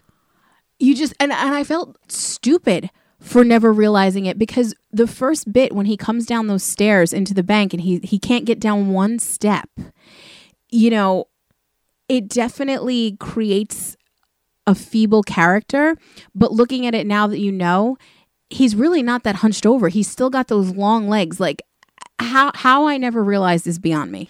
What I love about all of this too is Dick Van Dyke has now told the story about he would it took him a, he said it took over 2 hours to get into that makeup and he would shoot that at the beginning of the day before he would shoot his Bert scenes and he would still be in that makeup when it came time for lunch when they would call for lunch. So he'd go outside to the commissary and he said that there would be people touring the studio in those little vans and he would hobble along and he would go slowly and make them stop and he would thank them and then they drive away and he would wait until they got t- 20 yards away and then he would just he'd run as fast as he could and he would beat he'd beat the the van in a sprint I love that. I absolutely love that. It just goes to show how much fun he had making this film and like you know he uh, we said it a million times how he knew what he was a part of. The other thing um that I love about him being the elder Dawes is that he fought for it. He I mean I guess they knew that they were going to cast a younger person to be in this role because at the end Michael pushes him away. So I can't imagine that you'd be able to put somebody that's actually that age in this role because they'd get hurt, you know, and he he kind of falls over and then at the end he laughs and he he he's rising so you can't put somebody in a rig. So they must have known pretty early on that they weren't going to use for argument's sake an 80-year-old man in this role. Um I don't know how Dick Van Dyke found out about it, but he was like, "Let me do this. I think I would have fun with it." And he convinced Disney to let him be the elder Dawes. And he was like, I, I won't charge you anything extra. You don't have to pay me anymore. I just want to do it.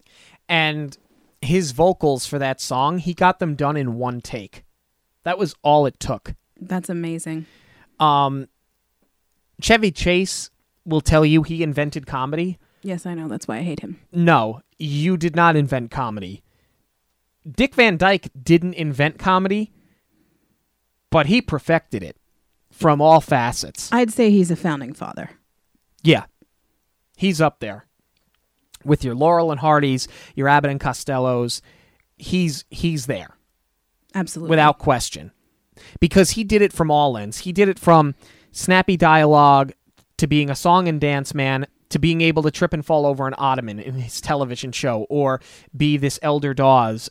He nailed physical comedy. Like he he just embodies comedy as a whole. No, and he really went above and beyond the call because there's interviews of um, Karen Dotrice saying how how much fun she had with him on set that he would make them laugh just before a take just to get their energy up and keep their energy up throughout the day of shooting. That's amazing. Yeah. He's uh he's a legend and there's no debating it.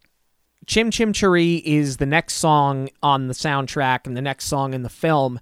Um and what's important about this is I forget where it stemmed from. I think it was a conversation that um, somebody was having with the Sherman brothers, and they had mentioned when a when a chimney sweep shakes your hand, it's good luck. And they heard that, and they were like, oh we can make we can make a song out of that like it's just it's amazing to me how creative these guys are and how they how how creative they were on the fly And yeah, what sparked them? It was actually in the books. It was one of the chapters that they weren't That's right. using. They saw a Mary Poppins shakes their hand, and uh, yeah, then somebody told them it meant good luck. But yeah, just from from the oddest of places, and it's another one of those well today i'm a chimney sweep right? with with bert right. um and this is the one that was in the great movie right that's that's my most memorable uh moment from Chim Chim Cher-ee really Yeah. And they started the film with it, and it comes back, you know, being full circle here, leading into one of the most iconic scenes and iconic songs in cinema. oh it's my fave time. it's my fave i i remember especially having to sit through that bank scene that you knew this was coming after it and it made that bank scene tolerable Yeah. we of- are of course talking about step in time Yeah.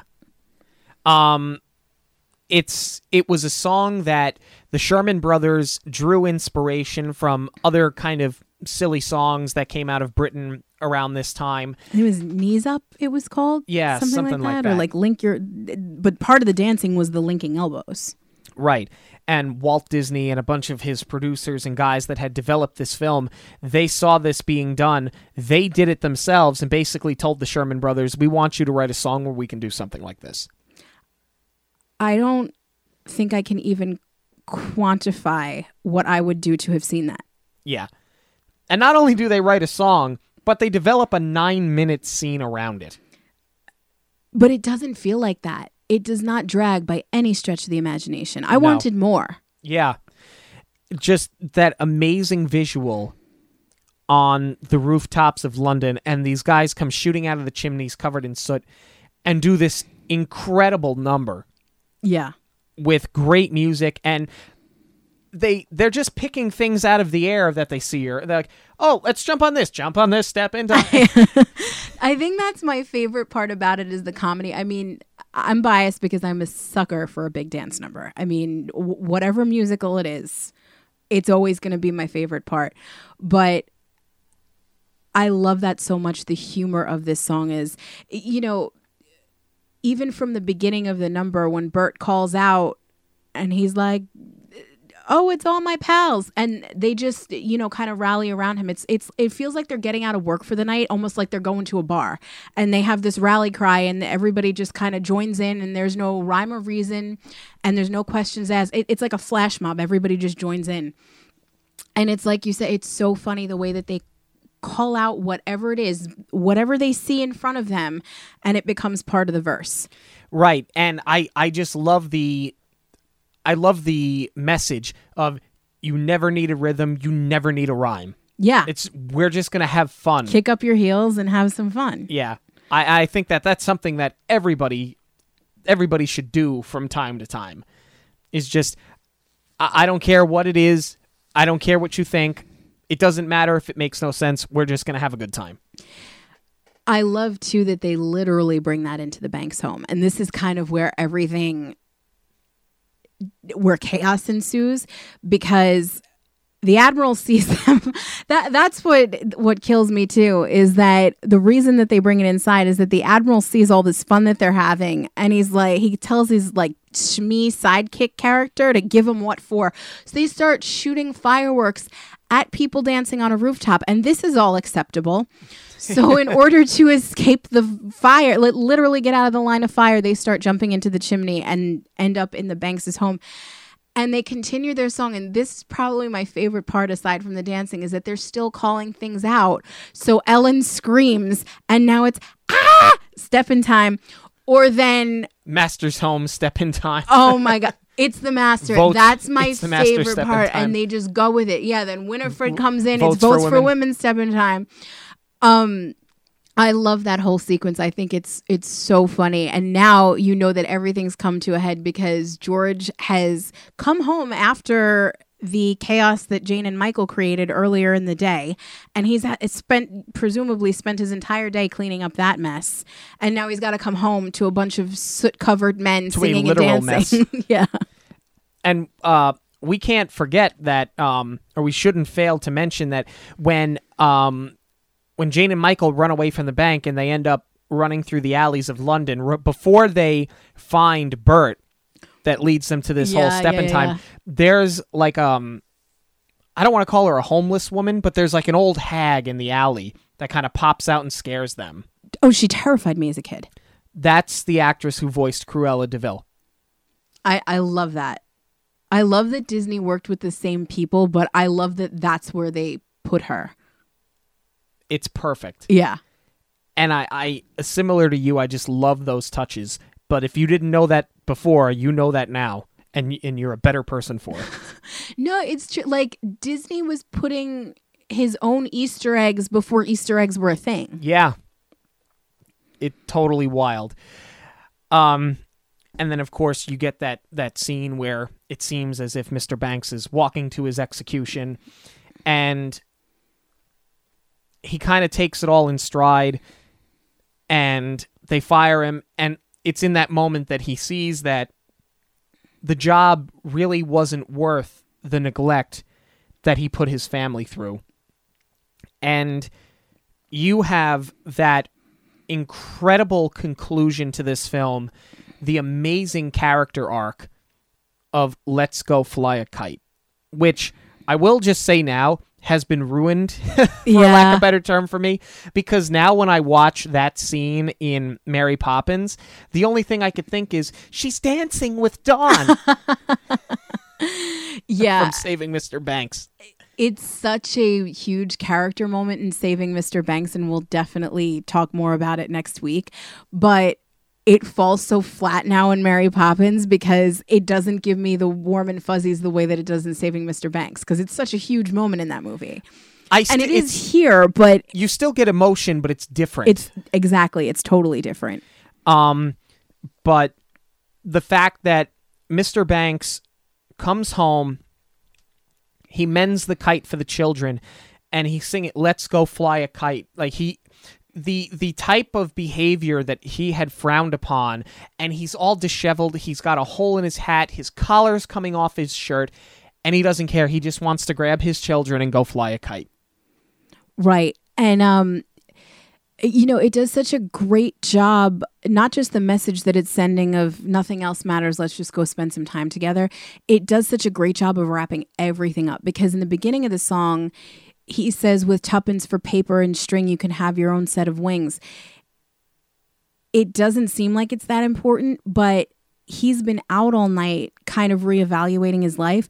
Those were Michael's tuppence because Michael never grabbed them back. That well, they gave them to him, and they were like, "Here, father, if this fixes it." Yes, before he went back out. Right. Um, so that's right. Michael did have them back, but that's how George ended up with the tuppence, and that's what he used to buy the things that were going to fix the kite. Right. So and that's that's a completely full circle moment. And then Winifred says a proper tight need a, a proper kite needs a proper tail, and she goes to get her votes for women sash.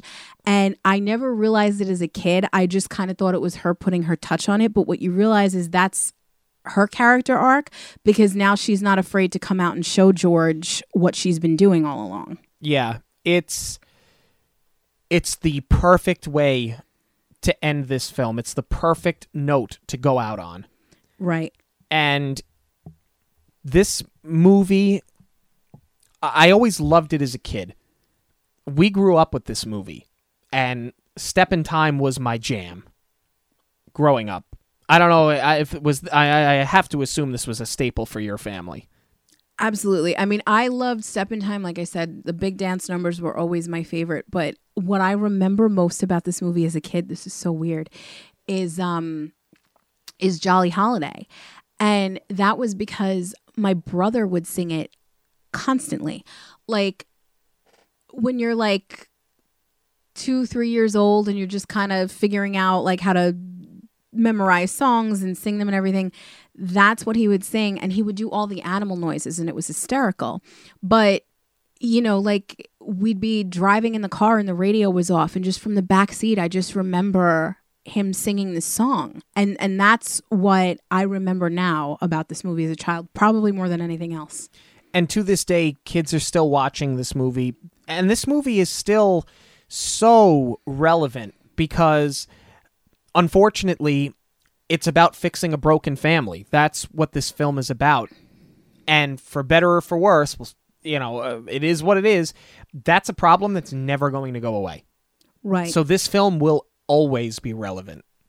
I think especially now too with social media and you know, it just seems that everyone is always so busy, but I think that's part of it is social media open this door. You constantly see all of your network out doing things by default. You kind of want to go do them too. It, it's that like FOMO thing. right And yeah, I, I think that that's contributing to a lot of neglect amongst children. and not that Disney saw into the future per se and saw how bad that it had gotten in regards to that um that specific instance that specific example but th- I think they knew that there were always going to be broken families. There were always going to be children that needed a Mary Poppins.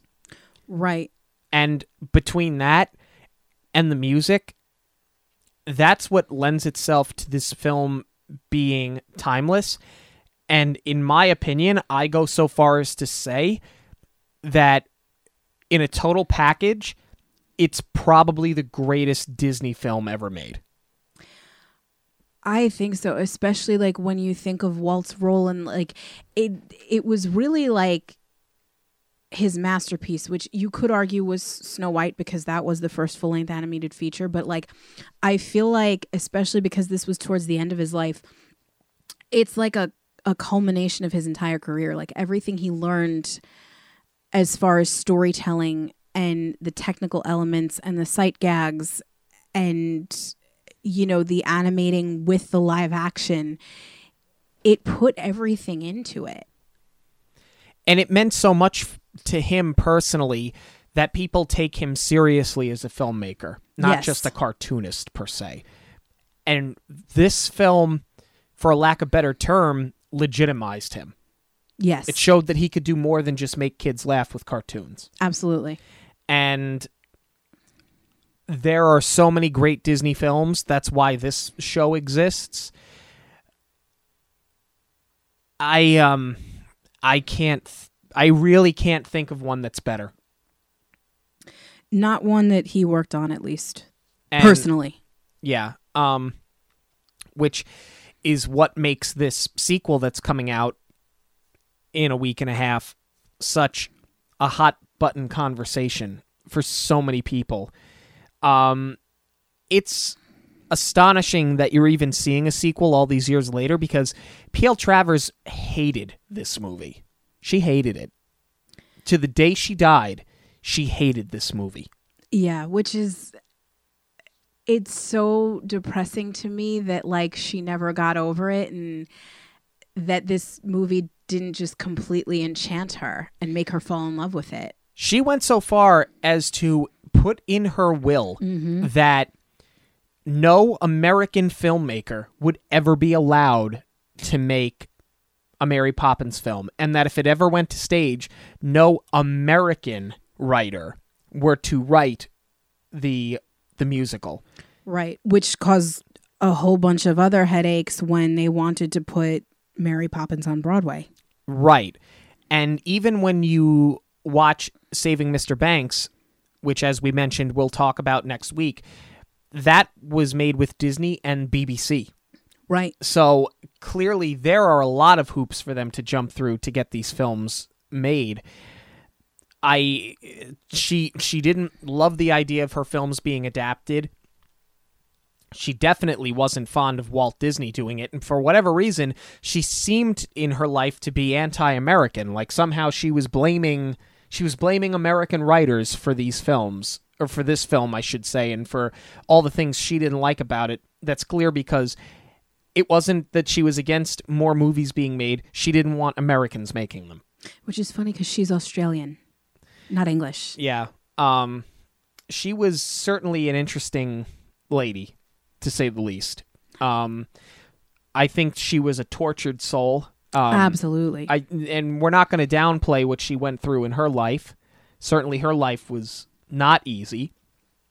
That was the inspiration for Mary Poppins because she drew inspiration from an aunt of hers that kind of came in to help her broken family. And I think part of it too, and I'm not a psychologist and she's not here to talk to me about it, but I also think that Mary Poppins was also sort of the person that she always wished had come to help her and didn't. I think for sure she wrote what she needed. Yeah. And um 20 years it took Walt Disney to get this film made and the Sherman brothers didn't know that he hadn't secured the rights. They said that it was 30 days that she spent with them working on it and it wasn't until the 30th day. When she had to sign. Yeah, and she did. Thank goodness. Absolutely unbelievable story. Which begs the question why would they open Pandora's box again? Cha-ching. I mean, yes, okay. Absolutely, there's money to be made, but I'm surprised that they would mess with it on that level after the headache that she gave them, and I'm I'm surprised really that they would feel the need to tell another story when this one ties everything up so neatly. I mean, I will say this when I first learned that they were doing another Mary Poppins, I thought they were doing a remake. And I was like, don't you dare. But once I found out it was a sequel, I was slightly more on board with it. And I, I've kind of teetered back and forth ever since. Um, once we saw the trailer, I, I fell in love with Emily Blunt as Mary Poppins. And this is just from a trailer. So I think I'm really going to enjoy her in this film, especially knowing that she got Julie Andrews' blessing to do this. Um, they did ask Julie Andrews to make a cameo in Mary Poppins Return, and her answer was, "No, this is Emily's. Let her do it." Yeah, she she feared it would be a distraction. Which I mean, it makes me respect her even more. I think that's that's an amazing gesture.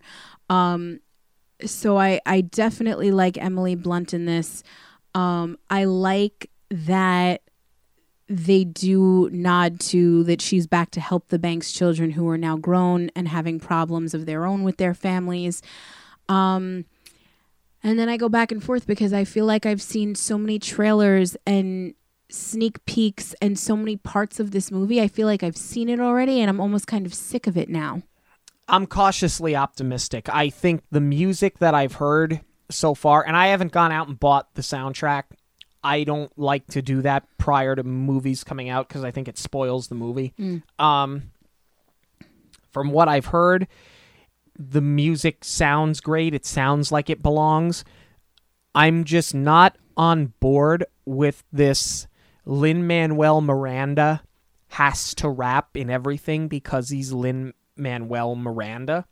Um, this film takes place in 1910. You by looking at the bank's children, they look like they're in their mid 40s. Yeah, so figure 30 years? 35 30, at 35 most. years? Yeah. So this new film is taking place somewhere between the years of 1940 and say 1945. Right. Maybe the latest 1950, though I don't think they're that old. There was no rap. It didn't exist in England in the 1940s. I don't care that it's Lin-Manuel Miranda. You don't have to give him his shtick because he's in the movie. I don't think it's going to fit. I agree with you. Um, I Now I'm also biased because I don't like rap. I'm putting that out there. I don't like rap. I don't see the appeal in Hamilton. I don't care about it. That's that that's me personally. I mean, I I do. I like rap a lot, and I do think that Lin-Manuel Miranda is insanely talented, and I think we're just beginning to tap into what he's going to do with his career. I think this is the tip of the iceberg, and I think that Disney recognizes that. However, um, I'm not the biggest Moana fan. And a lot of that is the music because I feel like it didn't fit Disney. I didn't love that music at all.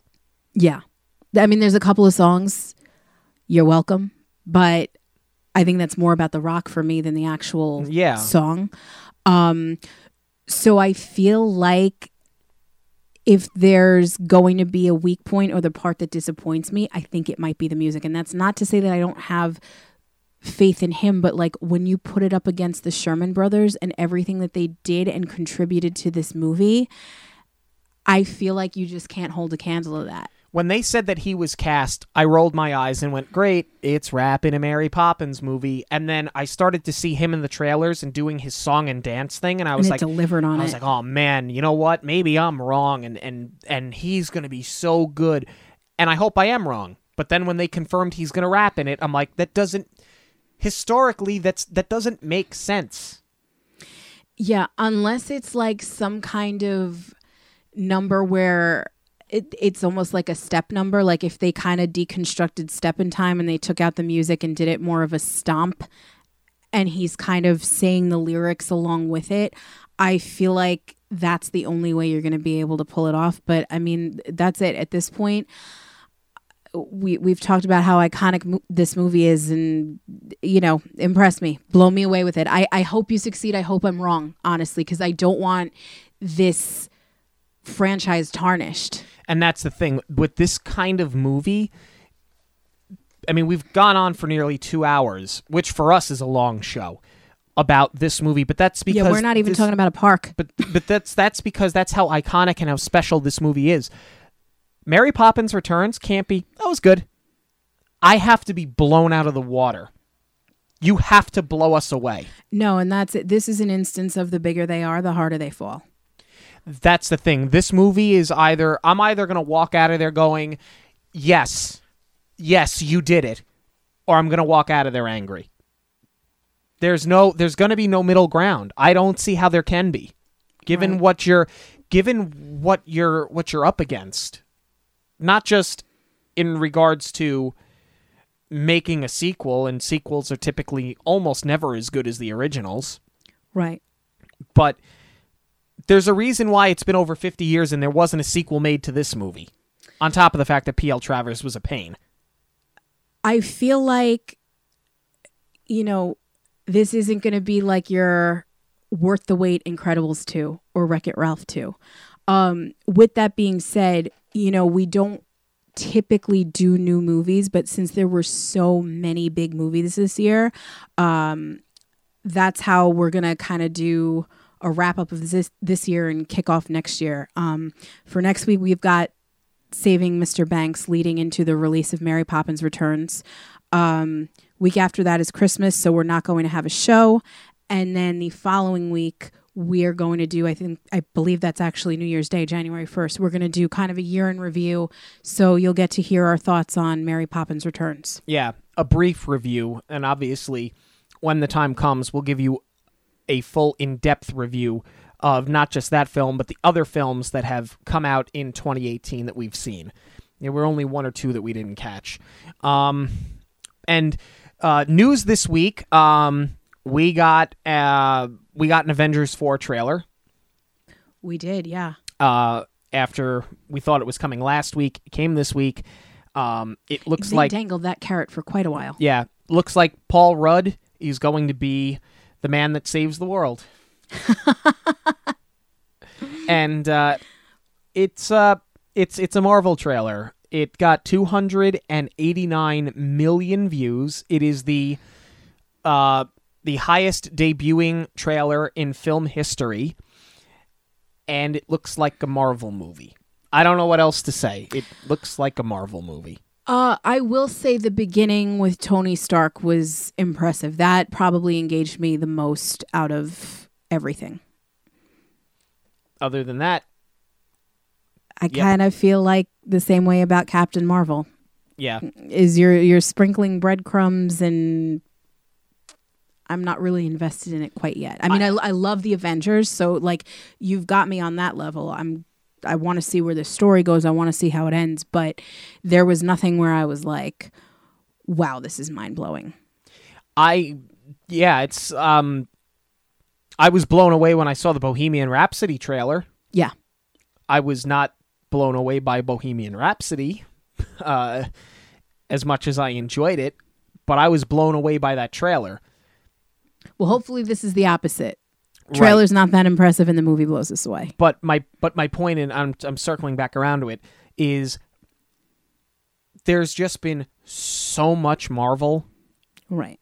in the last two or three years that uh, it's it's all kind of becoming the same to me at this point. And I know that's kind of what they're going for is that this all takes place in the same universe, but that shouldn't mean that I'm any more or less excited over any particular trailer. Oh, it's an oversaturated Like you gave universe. me like you give me a Batman trailer right now, and I'm gonna fly off the handle. I can't wait to see a new Batman trailer.